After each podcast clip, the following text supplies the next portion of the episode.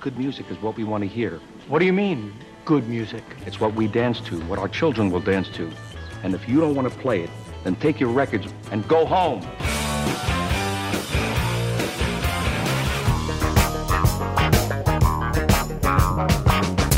Did you have a band?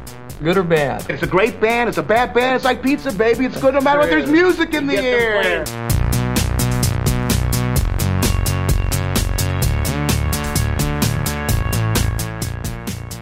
It's always exciting to catch a band on the verge of making it big, and Nashville's Bully is no exception. I'm Jim DeRogatis. And I'm Greg Kot. Bully joins us for a conversation and live performance. Then we'll review the new albums from rising R&B star The Weeknd and indie veterans Yo La Tengo. That's all coming up on Sound Opinions. This is Sound Opinions, and Jim, later on we're going to talk about this new Weeknd album. And I remember earlier in the summer we were talking about what is the song of the summer. There wasn't one readily apparent at that time. This Yeah, would we have been we were like scratching June, our heads, July. yeah. But I think by the end, a few months later, here we have "Can't Feel My Face" as the song that dominated the summer of 2015. And now we've got the new Weeknd album to review later in the show. That's later on, but first we have some music news.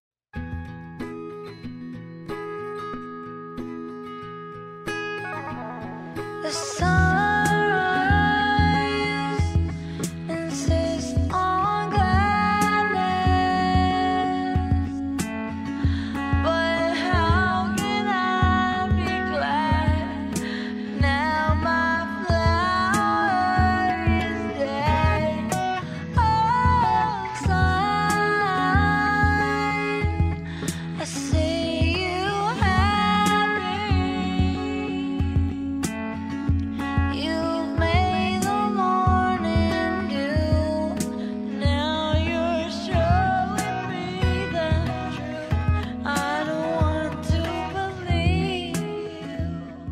Greg, that is a tune called the Floyd Song, in parentheses, Sunrise, by two artists uh, I wouldn't ever have put together, but it happened Miley Cyrus and the Flaming Lips.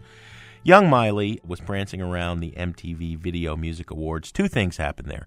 Kanye said he's running for president. We're just going to leave that one. And Miley said she has made an album with the Flaming Lips.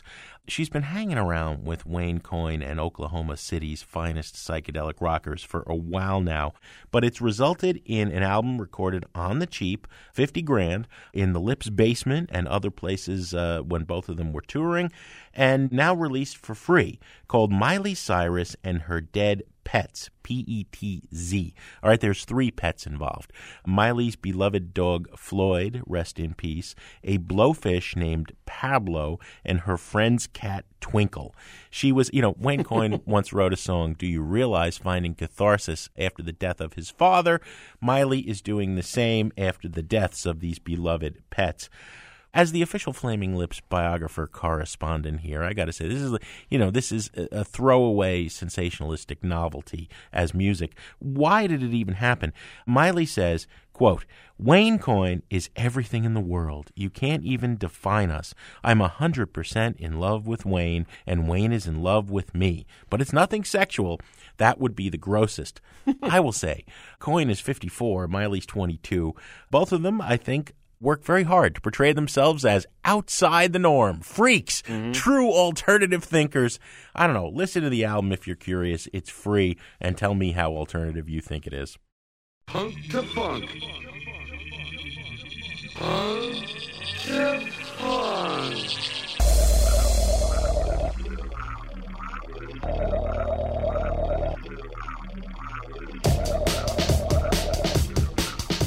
That is Fatboy Slim with a track called Punk to Funk that uh, samples from the EMI Production Music Division.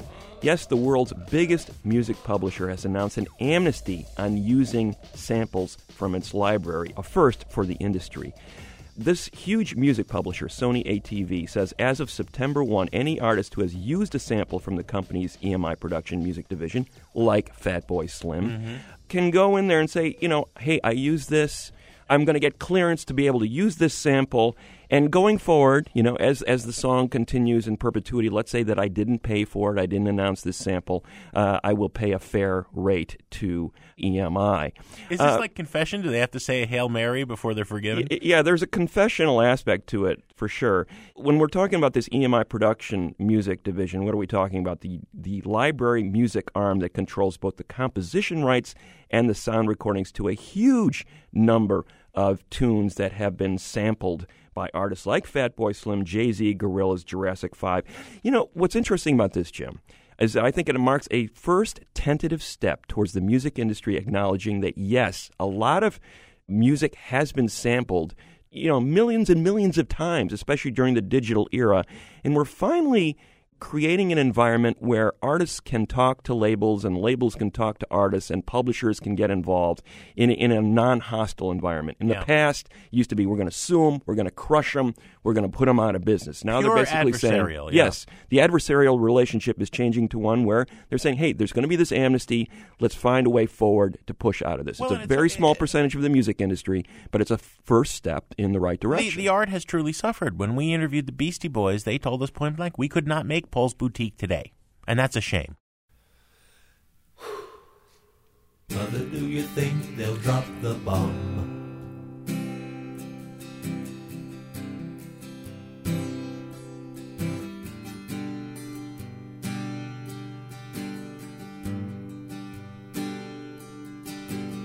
Mother, do you think they'll like this song? Greg, we always enjoy these rock auction stories where people have a chance to bid on a piece of rock history. There is a group in England called Air Artists who, for three decades, have been making some of the giant, oversized stadium props for some of the biggest acts in rock and roll. Uh, and they are auctioning off some of these balloons and inflatables and models. There's a giant Freddie Mercury and Brian May of Queen. There are some uh, Babylonian courtesans that the Rolling Stones had for the Bridges to Babylon tour. Giant fiberglass model train that ACDC used uh, for Runaway Train. But of course, you know, the kings of giant stadium props, giant balloons, have always been Pink Floyd. And there are a bunch of Pink Floyd inflatables that were used in the original Wall tour and then in later tours where Roger Waters performed that solo. This isn't quite an auction, but in Saugerties, New York, you know, it's not far from Woodstock, uh, not far from a town where my folks used to have a place, so I'd go up there a lot in the town of Catskill. There's a famous house where Bob Dylan and the band legendarily recorded music from Big Pink. You know, a record you love. You know, so you know, I'm a Dylan fan too, and I had been to this house, and I, you know, everybody goes right. You know, the the the curb in front of this house is well worn from people pulling up, but it's a really unremarkable suburban house. Is it still pink? It's it's it's pink-ish. It's kind of Yeah. faded. You know, it looks it looks like a really kind of ramshackle, fallen Yeah. apart middle class house in the New York mountains. You know, the couple that owns it now has has uh, they bought it in 1998. They're the third owners of the house. They love the land mainly, they said, but quote the best rehearsal and jamming space in the world was, you know, of course, a notable bonus. They are now going to be renting for $650 a night to Dylan fans, presumably this house. Because it sure isn't, you know, I mean, we're talking like below the level of a, of a Airbnb kind of place. but for $650 a night, you can, you know, stay where Dylan and the band recorded Big Pink. There's more, right? I mean, you know, today's my birthday. If you want to get Well, one of these things for me. I don't know if you're excited about this, but as a as a very bad piano player myself, I'm excited about this next auction item. The piano on which ABBA recorded Dancing Queen is going up for auction. 1.1 million bucks, Jim. Yeah. I mean, you know, that's a heck of a piano. bro, that's 52 keys. What does that work out to? and, and, and, you know, very exciting, right? A, a great source of inspiration, according to uh, Benny Andersson. It was from that studio in Stockholm where they recorded the song in the mid 70s.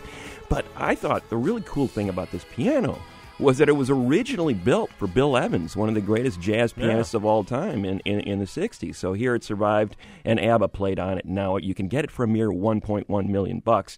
And one other item of interest, Jim, uh, the Beatles' first recording contract is now being sold. This is the contract. They were signed by this German producer, basically as the backing band for Tony Sheridan. Remember that guy back in Hamburg, Germany days when Mm. The Beatles days. were a bar band. And they made about 80 bucks from recording a song called My Bonnie. That was their one Yeah. single off of this recording contract. Which contract. is truly awful. Beatles fans never talk about the bad Beatles, but that is really bad Beatles. Well, you know, and, and 80 bucks, right? And now that contract for which they made basically a pittance is now being sold for $150,000. 150 grand for the piece of paper. Exactly. They made 80 bucks for the music.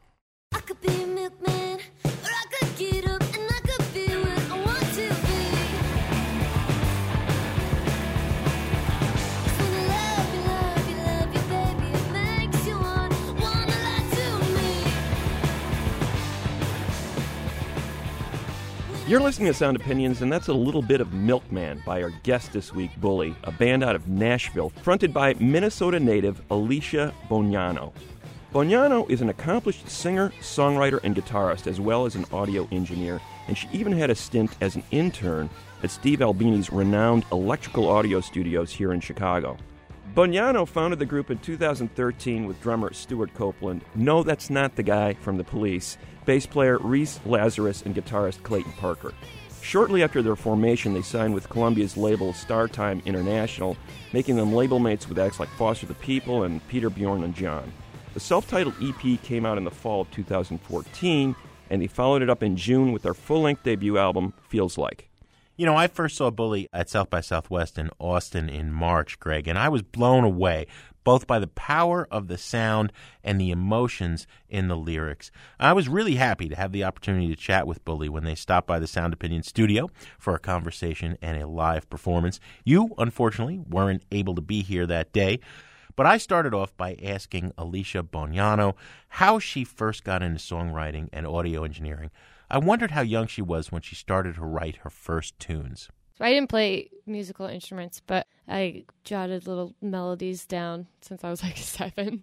What were those songs like? Just really I want more terrible, Jell-O. embarrassing. yeah. I, well, I had this friend when I was like 10 named Nicole, and she had a really good voice. And so I would kind of write something down, and then she'd sing it. And I'd be like, oh, it's pretty good. And then I'd change it a little bit, and then I'd have her sing it again. What what were you listening to at that point? oh, gosh. Uh, Ace of Base.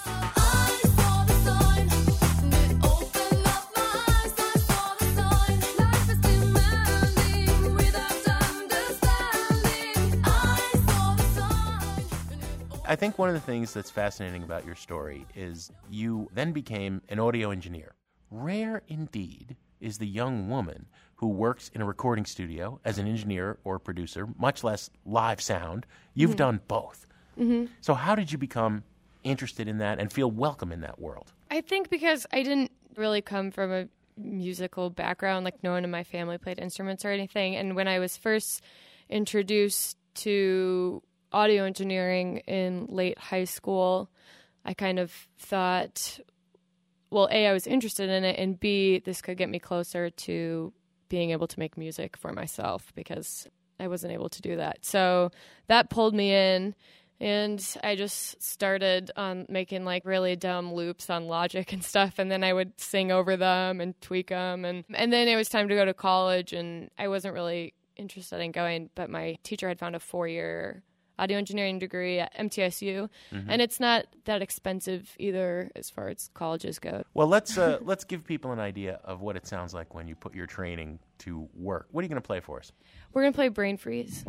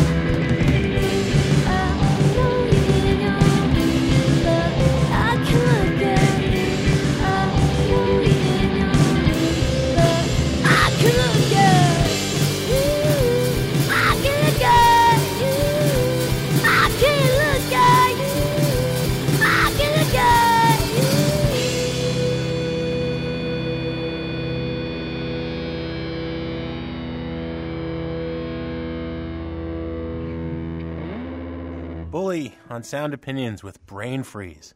Alicia, you're originally from Minnesota, but you uh, wound up in Nashville. How'd that come about? Murfreesboro, the school with a four year Bachelor's of Science degree in audio engineering, is about 30 minutes outside of Nashville. So I went to school there, and then when I was almost done, I think I had like a semester left, did an internship in Chicago, and I was going to come back to finish my last semester, but I actually started running sound at the Stone Fox and then interning at another studio in Nashville called Battle Tapes. Mm-hmm. So I just thought it would be easier for me to live in Nashville and commute to Murfreesboro to finish school. When I first read Stewart Copeland plays drums for Bully, like every other rock critic, I thought he's having a laugh at the expense of all the rock critics who are going to write that Stewart Copeland is the drummer in Bully. It is not the drummer for the police. Instead, it was like a nasty curse your dad laid upon your head. Yeah, yeah, it's nasty depending on your feelings about Stewart Copeland. But yeah, my dad named me after him. He's a drummer, and it's been haunting me ever since. It makes trips to Guitar Center really painful and awkward. they have to pull out every They're goon out of the back enough. to come out. Roxanne,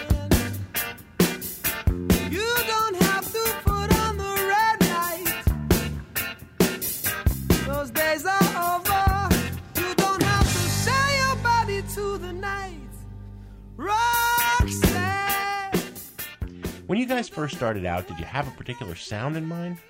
I didn't, but only because like theory wise, I'm not a skilled guitar player. It just kind of this is gonna sound so corny, but like writes itself only because I can't like I don't have that knowledge in my head to be like this is the chords I need for a country song or this is what I need for a rock song or whatever. So it just it wasn't like a goal of mine to have bully sounds like it sounds like it just kind of happened. After a quick break, we'll get back to Jim's interview with Bully.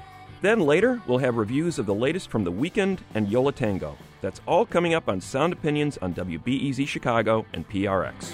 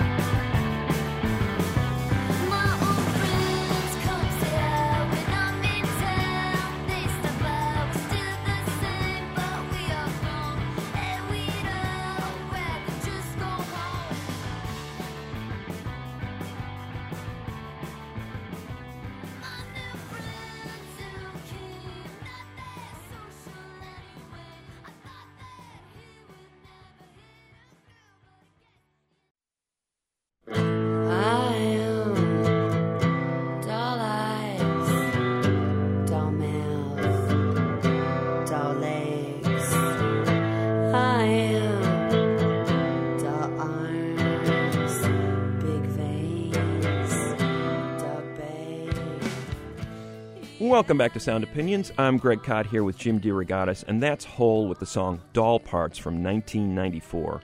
Hole is just one of the bands from the 90s alternative explosion that gets cited by critics in describing the sound of Bully, a young band out of Nashville led by singer songwriter Alicia Bognanno. I was unfortunately unable to join, but Jim, you had a chance to speak with Bully recently when they stopped by our studio. Yeah, I did, Greg, and I wanted to know if the band actually saw itself as part of this wave of 90s nostalgia we've mentioned of late. I asked Alicia if she thought comparisons to bands like Nirvana and the Pixies were on point. when we started and we would get compared to all those bands, I started listening to them all the time and I was like, those bands are great. Like I'm fine with that. And I guess I would rather take that term than like garage rock or something we're not. It's hard to say we're not grunge because I don't know what to say we are. Yeah, people need some kind of a hand. Yeah. And Uh, I'm as long as you don't that. get stereotyped with it. Right.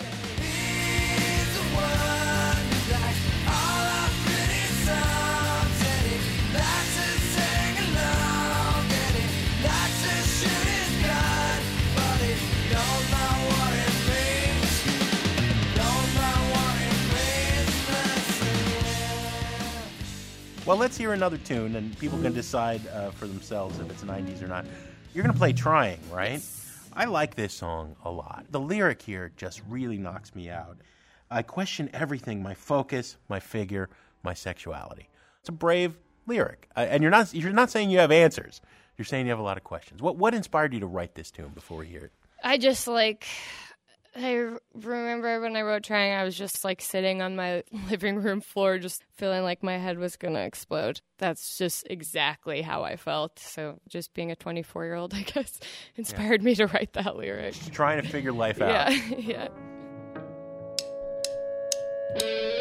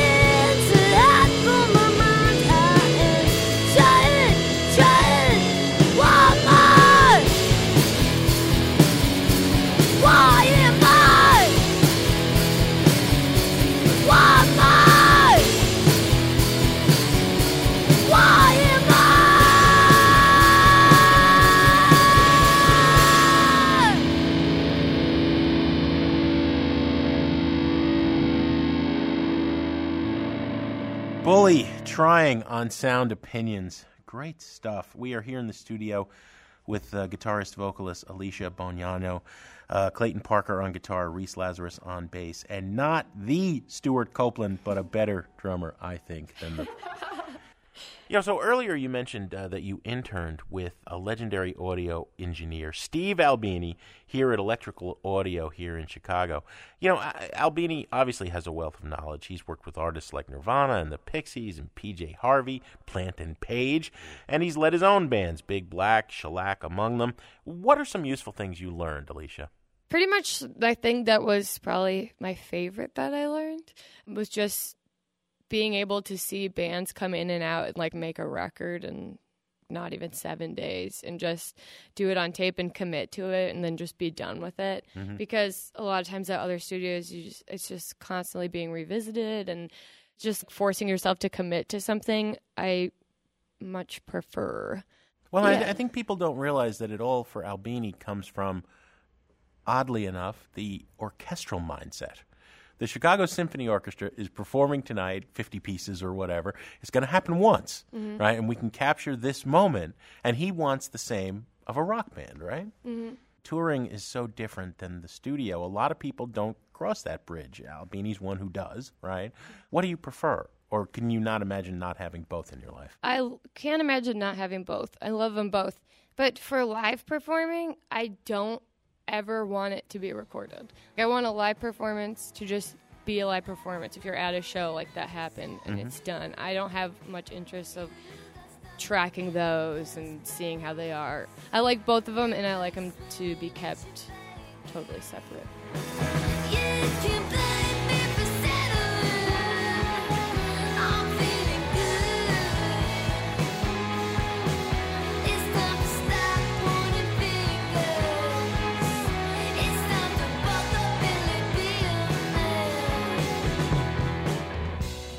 So you're going to play another tune. I remember, right? Yes. Now this is a controversial song because people think it's a breakup song. Yeah. It's a song about an ex. I've seen you complain about this, but you've actually said it's a love song Yes. It's like the Bully's first love song. and only one, right? Yeah, and only one. Maybe the only one ever. I don't know. Do you think you wound up sharing too much on this? no, I mean, no, I don't feel like I've shared too much. It feels good to sing it and just get it out there and not be ashamed of my wreck of a self. Well, you're trying, I'm trying. as we said in the last song, trying to make less of a mess out of life. Yeah. Anyway, it's a great tune. I remember by Bully on Sound Opinions.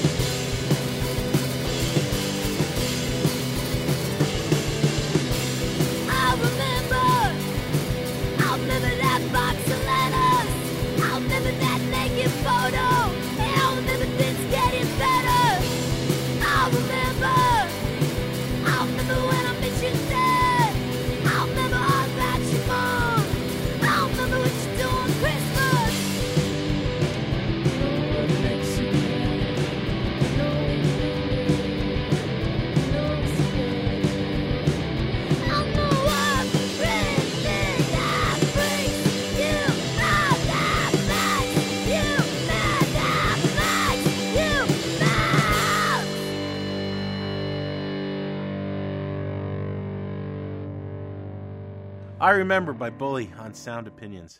Ferocious stuff. Talk about how the songs come together, Alicia, if you would. Did you bring them to the group? Do they come out of that dreaded word jamming or Yeah, I usually sit down and I usually write two at a time. And sometimes I just keep one or sometimes I'll keep both. And I get a general idea of it and the lyrics and stuff. Sometimes I'll get the whole guitar lyrics figured out. Sometimes I'll get it worked out and just kind of the melody and then bring it to the band and have everyone play it and kind of tell them what I'm going for and Clay will play something and I'll say maybe more of this or maybe less of this. Mm-hmm. And then we kind of work it out and then from there I'll decide if it's something I want to keep or not.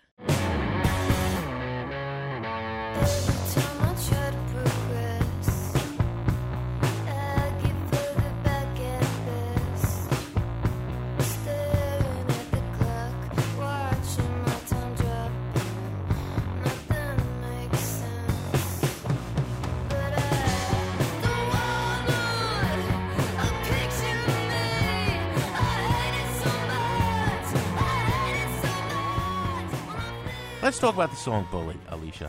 I think it's an anthem, and it touches on the issue of feminism and how you're treated as a woman. One lyric in particular gets quoted by everybody I'm not your water boy. I don't want to be on your team. What exactly did you mean by that? I feel like I've had a ton of jobs since I was like 14 years old, and so many times I've been put in positions where I didn't know to stand up for myself, and hmm. It can be frustrating. And I still think of things that happened when I was 15 and hosting, or someone talked to me the wrong way that I'm like, God, I really wish that I would have just said, no, that's not okay. Yeah. And I think that song is kind of like all those memories. Well, uh, I think we got to hear Bully. Cool.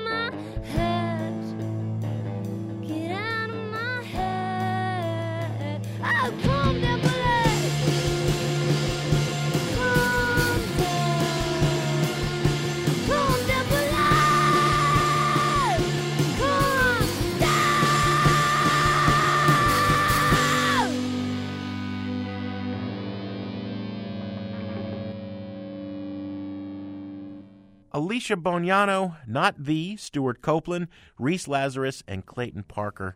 Thank you all for being our guests today. It was a pleasure. Thank you. Thank Thanks you. for having Yeah, us. thanks for having us.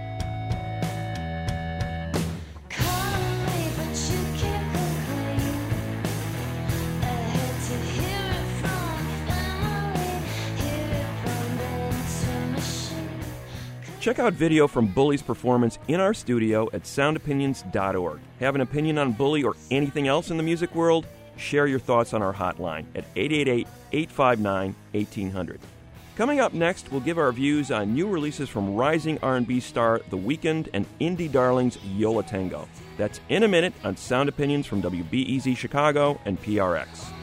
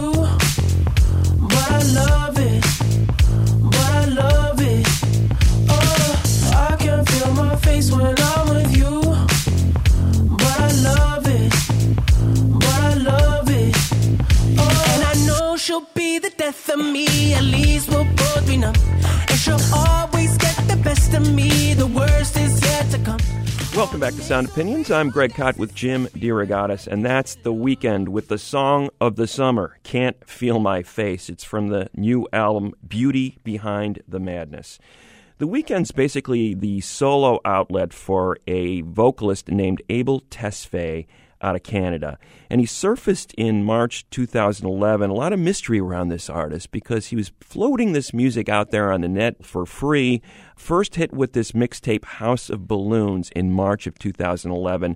And then in subsequent months that year, we got another mixtape Thursday and then a follow up Echoes of Silence, which Tesfaye later said were considered of a piece, basically creating the same claustrophobic underground mood to create a buzz, basically. And uh, his mentor and friend, Drake, embraced him fully. He had a cameo on several Drake songs. And in 2012, that Drake cut Crew Love, which featured The Weeknd, became a huge hit. And The Weeknd became a major star. He was signed to Universal Republic. The three mixtapes were bundled together as Trilogy. That went platinum, a million selling record in 2012. Followed it up with Kissland, a much darker album in 2013. And now we've got a move that expands him into the pop realm. We had a number one hit with the track Can't Feel My Face. That was the intro to this particular album. And now we've got the complete beauty behind the madness. Here's a cut from it. It's called In the Night from the Weeknd on Sound Opinions.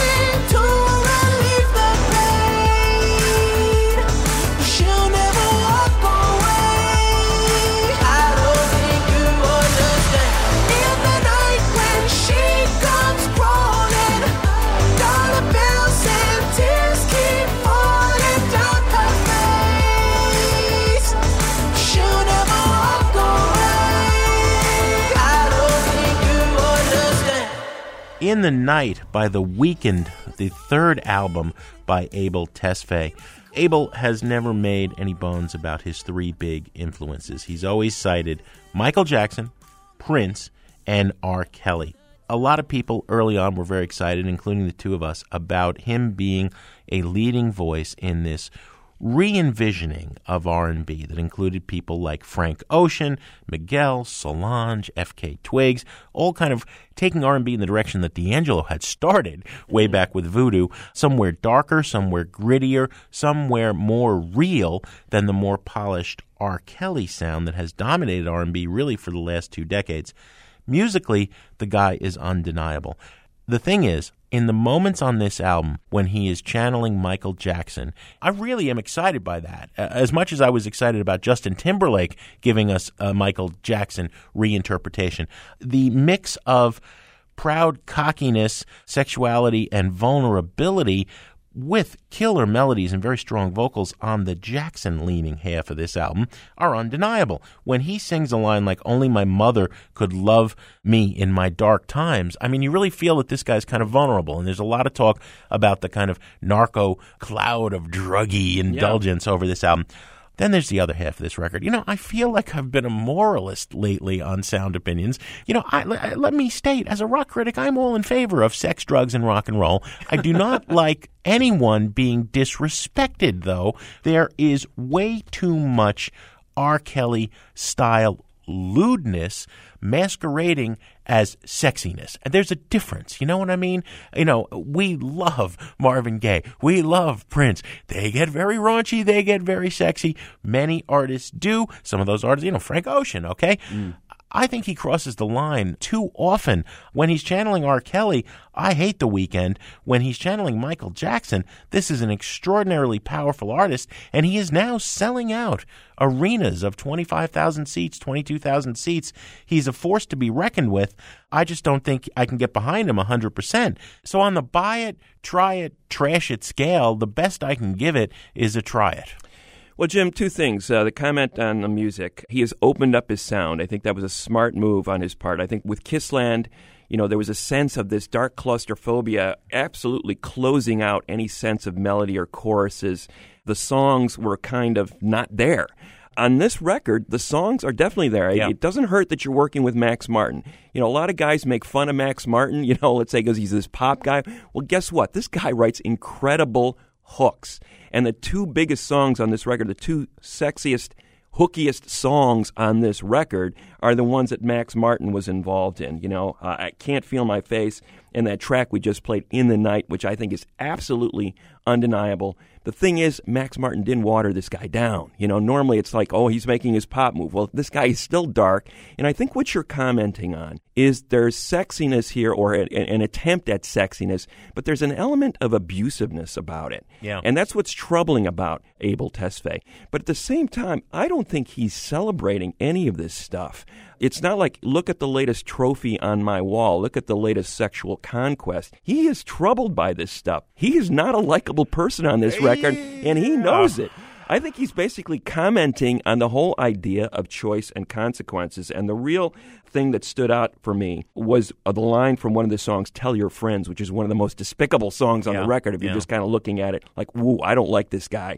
He's saying, I used to wander around the town when I was homeless. Now we got choices. You know, he's got money. What am I going to do with this with these choices? And he's making all the wrong choices. The second half of the album, you really start to see some empathy creep into what he's doing for the first time. A sense of uh, deeper self-awareness, like I am ruining lives, and not just my own, but this other person's. And at the end, in that last track, Angel, he says, I hope you find somebody to love. Because he's basically saying, I'm not worthy of your love. I am not the person you want to be hanging out with. Not when he addresses the object of his affections with the words that I can't even say on the radio so often Yeah. uh, as he does. You know, and Greg, there is this. He's an ugly character, and I think he's owning up to it. That's the Well- thing about this record that uh, I think makes it complex, Yes. difficult, but at the end of the day, you know, I find that a redemptive part of it, like that awareness that yes, I am trouble and I am abusive, and I need to do something about it. Yeah, but words matter. He's going to be singing these songs, though, Greg, in front of 22 or 25,000 people at a time. And I think what he's hoping is that those 22,000 people will think about what he's saying here in these songs, which is not an easy message. And he does it with this pop veneer. It's a troubling record, but it's well done. I think it's a buy it record. I don't care if Monday's blue, Tuesday's gray, and Wednesday too. Thursday, I don't care about you. It's Friday, I'm in love. Monday, you can fall apart. Tuesday, Wednesday, break my heart. Thursday doesn't even start. It's Friday, I'm in love. You're listening to Sound Opinions, and as unlikely as Miley Cyrus pairing with the Flaming Lips is Yo La Tengo covering Friday I'm in Love by The Cure, but somehow it works. Yo La Tengo originally came together in my native Hoboken, New Jersey a million years ago, 1984, around guitarist vocalist Ira Kaplan and his wife, drummer vocalist Georgia Hubley. Ira had famously been a rock critic. He hates to be reminded of that. Writing for New York Rocker and other New York area magazines, he had exquisite taste, Greg. And from the beginning, Yo La Tengo loved to play covers. They loved to find obscure songs by artists that they very much admire and uh, bring them to the stage, reimagine them. Only a few years into their career, in 1990, they made a record called Fake Book. They'd started out as kind of a rough and ready garage band. 1990, with Fake Book, they unplug and made this kind of acoustic record that was half covers The Kinks, The Flaming Groovies, Gene Clark, and half reimaginings of earlier garagier songs that they had done. Now, for album number 14, 25 years later, they have kind of gone back to the recipe of Fake Book. In this time, they have become darlings of now two generations of indie rock fans who know them primarily for full on Velvet Underground, garage, noise rock assault, Sonic mm-hmm. Youth style chaos, okay?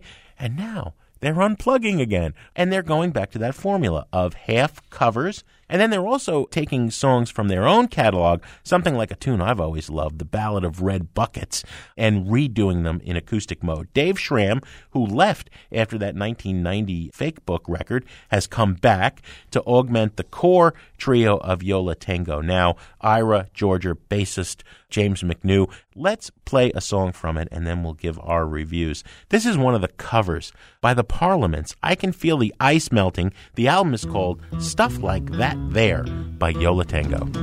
You are so distant, you're so alone. You possess a reputation for being cold.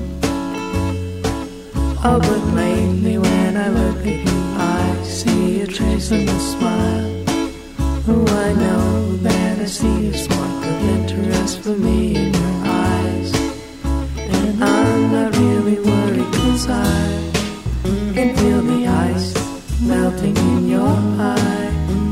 Can almost feel it drip. I can feel the ice melting in your eye. Can almost feel it drip. You always keep your feelings to yourself. You never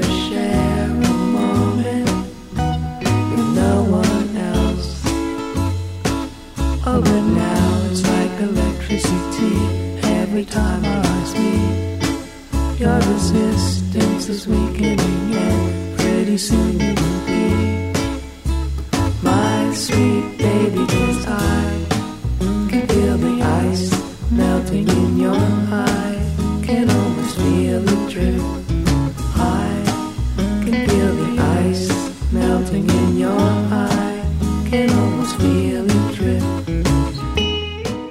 That is, I Can Feel the Ice Melting from Yo La Tengo, the new record, Stuff Like That There. Jim, as you mentioned, basically a covers record. This band is famous for filling its set lists with obscurities that you think, is that a original or is that something that they Where- pulled where out of their rare before? collection? Yeah. And inevitably, what they're doing is drawing the attention of their audience back to stuff that they feel was unfairly overlooked from earlier eras. And it's a it's a noble gesture, you know. I think back, you know, when when, when you're picking up a Rolling Stones record as a kid and you're seeing all these credits to people like Bo Diddley and Muddy Waters and you're Yeah. wondering, well, who are those guys? And that's how you found out about a lot of these artists. I mean, Yo La Tengo's doing the same thing here for records they revere, but they go really deep. I mean, that girl group song, that Darlene McCrea song, My Heart's Not In It, that track we just played by the Parliaments, you know, George Yeah. Clinton's early version The of what would become Parliament Funkadelic. when he was still cutting hair at the barbershop in Yeah. New York. You know, the song that I mentioned by Yo La Tengo, The Ballad of Red Buckets. Red Buckets was a really cool Velvet Underground like indie rock band from Philadelphia in like 1982. Right. And Yo La Tengo wrote a song about this, and now they're covering their own song, but making it acoustic. I mean, that's about as deep as deep gets. Yeah, it, it, it's sort of like meta cover songs here, right? I also love the fact that they found Somebody's in Love by the Cosmic Rays, which is basically a Sun Ra doo wop type of song. you know, like, who finds this kind of stuff? And, Yeah. then, and then paying tribute to some of their overlooked peers uh, or influences from earlier eras, you know, covering a song by Antietam or this uh, Hoboken, I guess it's a one man artist, right? A special pillow. And then uh, Great Plains from Ohio, you know, Yeah. which had a heavy REM kind of influence in their sound. It's great stuff. There's the only really obvious things on this record are, are that cover by The Cure, which was done better by Dinosaur Jr. I gotta oh, say. Oh, I don't you know. I, I think they do it pretty well, just because it's so unexpected. and then the cover of the Hank Williams song, I'm So Lonesome I Could Cry. The one thing about this record is that the songs do tend to sort of blur together a little bit. They're all coming from the same place. It's a very hushed, quiet record. I like Schramm's electric guitar sort of a textural thing, but I wish there was a little more variety in it. And I would not say this is the place that a Yo La Tengo fan should start. I would go with any one of their 90s records over this one. It's a good, solid, mid tier Yo La Tengo record. I'm going to give it a try it. Well, I give it a buy it. Now, it's hard for me to separate. I mean, I grew up with this band, okay? I saw their very first show, and I've seen a million shows since. Fake Book always meant something special to me. I, I had just moved to Minneapolis. I didn't have a job yet. I hardly knew anybody there. This record came out, and it was like a letter from home. It was like a care package from mom. Yeah. And then they came on tour, and they stayed on my floor. I just love the acoustic Yo La Tengo. I, you know, I've been a critic of Yo La Tengo, although I know them, because sometimes they, it just gets too drony and too indulgent. But I think here uh, you see what they do best. The interplay between Georgia and Ira's vocals. You know, Georgia's such a sweet voice. You know, it's like Maureen Tucker, you know, Redux coming back, playing the drums and singing those angelic voices, because Ira's not much of a singer, but the way their voices come together. And I love Dave Schramm, to have him back in the fold, playing the kind of pedal steel. I mean, he adds the Wilco element to it, if you will, you know. So I, I love this record. I, I don't think you can go wrong with it. It will surprise you if you've never heard the acoustic Yo La Tengo. For me, it's a buy it. What do we have on the show next week? Jim, the kids are going back to school. We're going to play some songs to celebrate going back to school. We have some thank yous to say, as always, Greg. Sound Opinions is produced by Jason Saldanha, Robin Linn, Evan Chung, and Alex Claiborne. He said he'd call at seven. Telephone, won't you ring? On Sound Opinions, everyone's a critic. So give us a call on our hotline, 888 859 1800. Telephone,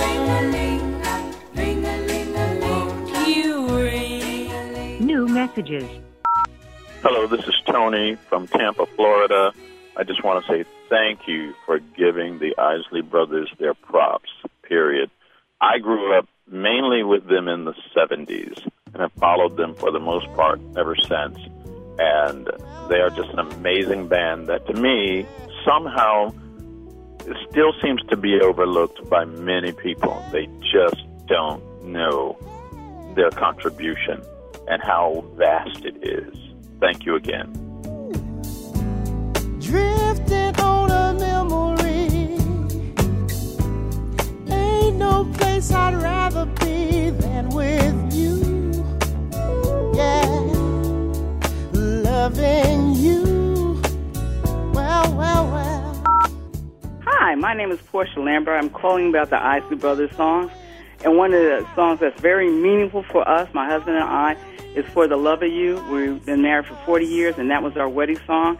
And we hear that song every year. So it is a song that has not gone away or died or anything, and it sounds like they just made it last year. And truly enjoyed the story that you did on the Isley Brothers with Ernest today. And we couldn't even get out the car to get in the house because we wanted to hear it all. Thank you for doing that. Goodbye. You want me to be closer to you, get closer to me.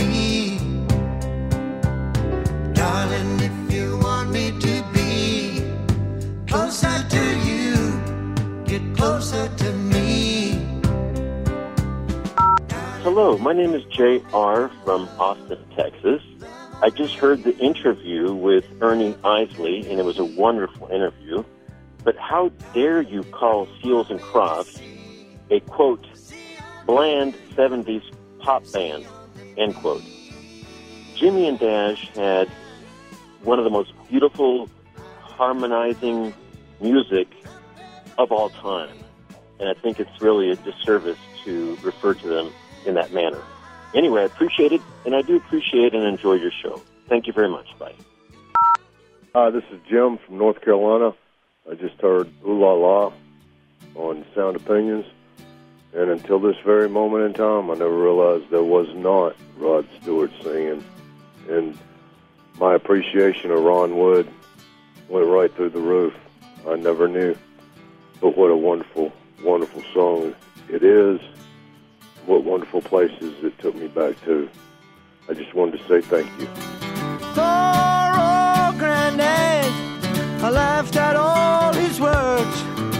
I thought he was a bitter man. He spoke of women's ways. They trap you and they use you blind and you're far too kind. Don't ever let it show. My name is Svante. I live in nowadays in Emeryville, outside of San Francisco. I grew up in Sweden.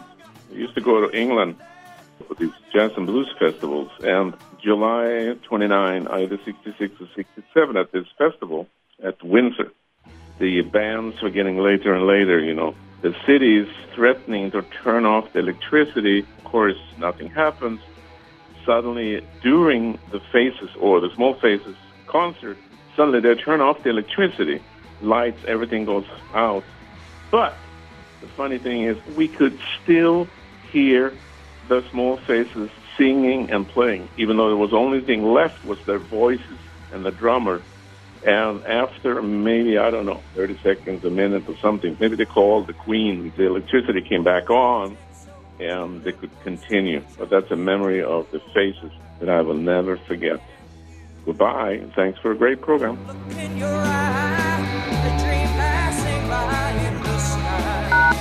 No more messages. To give us your opinions on Sound Opinions, call our hotline, 888 859 1800. We'll be back next week with more Sound Opinions produced by WBEZ Chicago and distributed by PRX.